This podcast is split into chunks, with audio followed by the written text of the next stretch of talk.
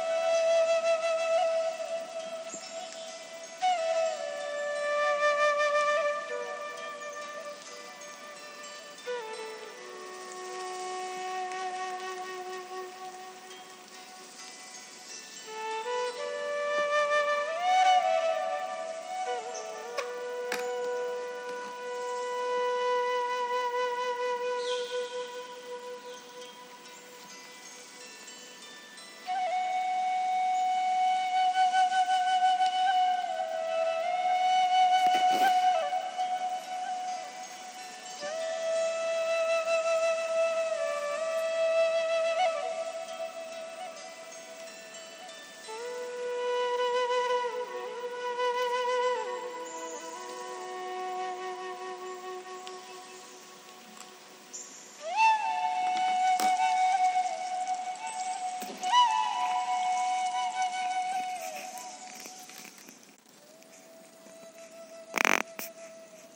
मन शांत करा.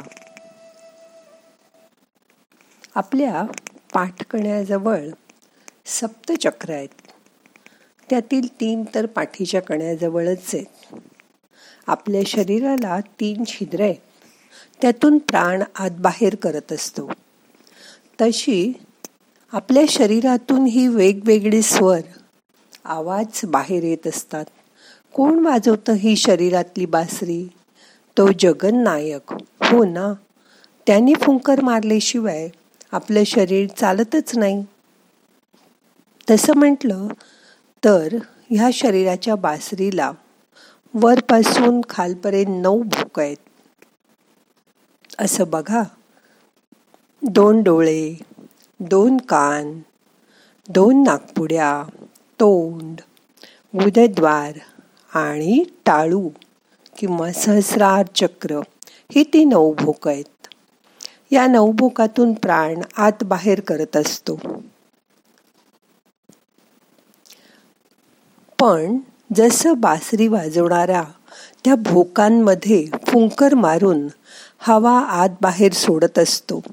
पण त्याच वेळी तो काही भोक आपल्या बोटाने बंदही करत असतो. तरच बासरी च्या मधून स्वसंवादी सूर बाहेर पडतात. खर तर स्वाधिष्ठान चक्रावर लंब ही अक्षर व्हायब्रेट होतात. दक्षिण भारतात या लंबचं सोनं होतं.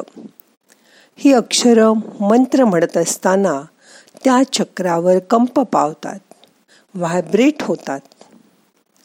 जसं विज्ञानात वाय म्हणजे स्त्री कुमुझोन आणि एक्स म्हणजे पुरुष कोरोमोझोन शिव हा शब्द विनाश करणारा आहे. तो विषापासून तयार होतो. पण विष्णू हा शब्द पोषण करणारा आहे. आणि ब्रह्मा आपल्याला उगम पावायला मदत करतो. समजा शंकर हा शब्द घेतला. तर श हे अक्षर मूलाधार चक्रावर आहे. क हे अक्षर अनाहत चक्रावर आहे. आणि र स्वादिष्टान चक्रावर आहे. म्हणजे जेव्हा आपण शंकर हा शब्द उच्चारतो तेव्हा सतारीतून स्वर आल्याप्रमाणे तीनही चक्र आणि तिथले अवयव कंप पावतात. वेगवेगळ्या मंत्रांमुळे होणारे फायदे वेगवेगळे असतात. त्या मंत्रात असलेली अक्षरं त्यातून मिळणारा कंप आणि त्यातली अक्षरं कुठल्या कुठल्या चक्रावर आहेत त्यावर पण हे अवलंबून असतं. जसं आपण गायत्री मंत्र म्हणतो गायत्री मंत्र ह्या चोवीस अक्षरांचा आहे. ही चोवीस अक्षरं एका लयीत म्हटली असता त्या त्या चक्रांच्या ठिकाणी कंपन उत्पन्न होतात. तिथले तिथले अवयव चांगले काम करू लागतात. ती चक्र संतुलित व्हायला मदत होते. म्हणून ठराविक अक्षरांचा मंत्र ठराविक वेळा म्हटला असता त्याचे फायदे जास्त होतात. मंत्रोच्चाराचा हा फायदा लक्षात घेऊन मंत्र म्हटला. किंवा स्तोत्र म्हटलं तर ते जास्त फायदेशीर होतं. मंत्रामुळे होणारे फायदेही निरनिराळे आहेत. कारण वेगवेगळ्या मंत्रामुळे वेगवेगळी कंपनं आणि निरनिराळ्या ठिकाणी तयार होतात. हे लक्षात घेऊन स्तोत्रपठण मंत्रपठण वेदपठण केलं जातं. जेव्हा आपल्याला सर्दी खोकला होतो तेव्हा अनाहत चक्र आणि विशुद्ध चक्र कंप पावतं. खोकताना आपण असं खोकतो. ख अधिक ओ खो. म्हणून खोकून खोकून आपल्या बरगड्या दुखतात. घसा दुखतो. कारण त्यावेळी तुमचं अनाहत चक्र आणि विशुद्ध चक्र दुखावलं जातं असंतुलित होतं. आणि म्हणून त्यातून विसंवादी सूर बाहेर येतात. लहान मुलांना आपण असं म्हटलं की ते शू करतात. कारण श अधिक ऊ श हे मूलाधार चक्राजवळ कंप पावतं. तर उ हे विशुद्ध चक्राजवळ. ही चक्र युरिनरी ब्लॅडर आणि किडनी सांभाळतात. म्हणून असं म्हटलं की मुलं लग्नी करतात पटकन. हेच तत्व मंत्र म्हणताना वापरलं जातं. आपण भेटल्यावर हाय म्हणतो. किंवा फोन घेताना हॅलो म्हणतो.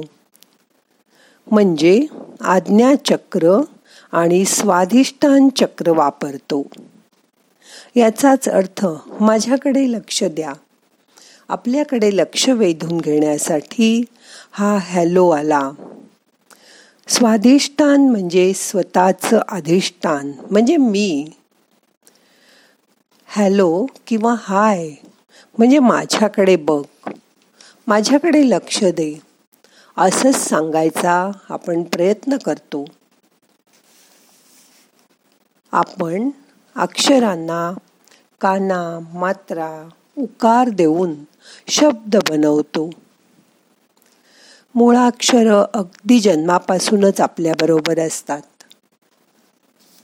तुम्ही जन्मा जन्मता तेव्हा चंद्र ज्या राशीत आहे त्या राशीची बीजाक्षर गुरुजी तुम्हाला शोधून देतात. त्या अक्षरांवरूनच बारशाला तुमचं नाव ठेवलं जातं. आणि मग ते पाळण्यातलं नाव असतं. त्याच्यात कधी कधी कुठलंही अक्षर येऊ शकतं. माझ्याच मुलाच्या बाबतीत ठ हे अक्षर आलं होतं. आता ठचं काय नाव असणार? तर त्या गुरुजींनी ठाणदेव असं नाव काढून दिलं होतं. मग आम्ही पाळण्यात ठाणदेव नाव ठेवलं.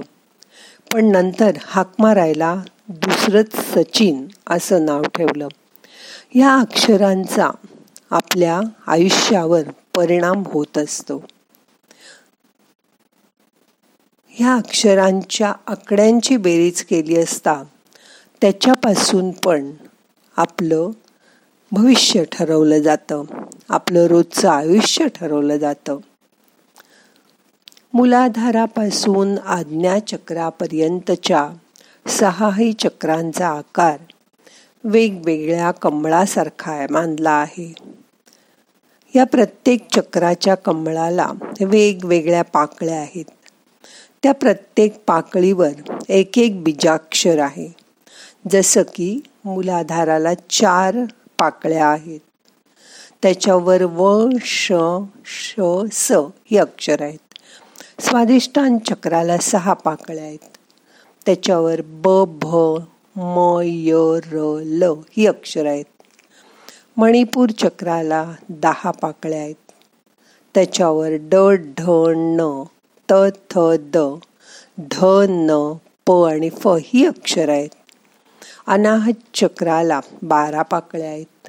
त्याच्यावर क ख ग घ ग च छ ज छ अ ट आणि ठ ही बारा अक्षरं आहेत. विशुद्ध चक्रावर सोळा अक्षरं आहेत. अ आ इ ई उ उ रु रु लु लु ए ऐ ओ औ अम आहा आणि आज्ञाचक्रावर ह आणि क्ष ही अक्षरं आहेत. सहस्रार चक्राला हजार पाकळ्या आहेत. जेव्हा आपण एखादा मंत्र म्हणतो किंवा स्तोत्र म्हणतो तेव्हा त्या चक्रातील पाकळीद्वारे त्या त्या अवयवांवर नियंत्रण केलं जातं. जेव्हा आपण आपल्या ह्या पाकळ्यांचे ज्ञानतंतू वेगवेगळ्या अवयवांना जोडलेले पाहतो तेव्हा मंत्राद्वारे कसं आपण बरं होऊ शकतो हे आपल्याला समजतं. जेव्हा आपण आजारी पडतो तेव्हा याच कारणाने तिथल्या अवयवांचं कार्य बिघडतं. तिथलं चक्र असंतुलित होतं. आणि त्या शरीररूपी बासरीतून विसंवादी सूर निघतात. हृदयाच्या त्राथासाठी अनाहत चक्रावरील ट आणि ठ ही अक्षर. जसं की विठ्ठल विठ्ठल जय हरी विठ्ठल. असं म्हटलं असता हृदयचक्र कंप पावतं. अनाहत चक्राला चांगला उपयोग होतो. असे खूप अभ्यास करायचे विषय आपल्याला यापुढे करायचे आहेत. आज आजचं ध्यान इथे संपूया. आता प्रार्थना म्हणूया. ना हम करता हरि करता हरि करता ही केवलम. ओम शांती शांती शांती.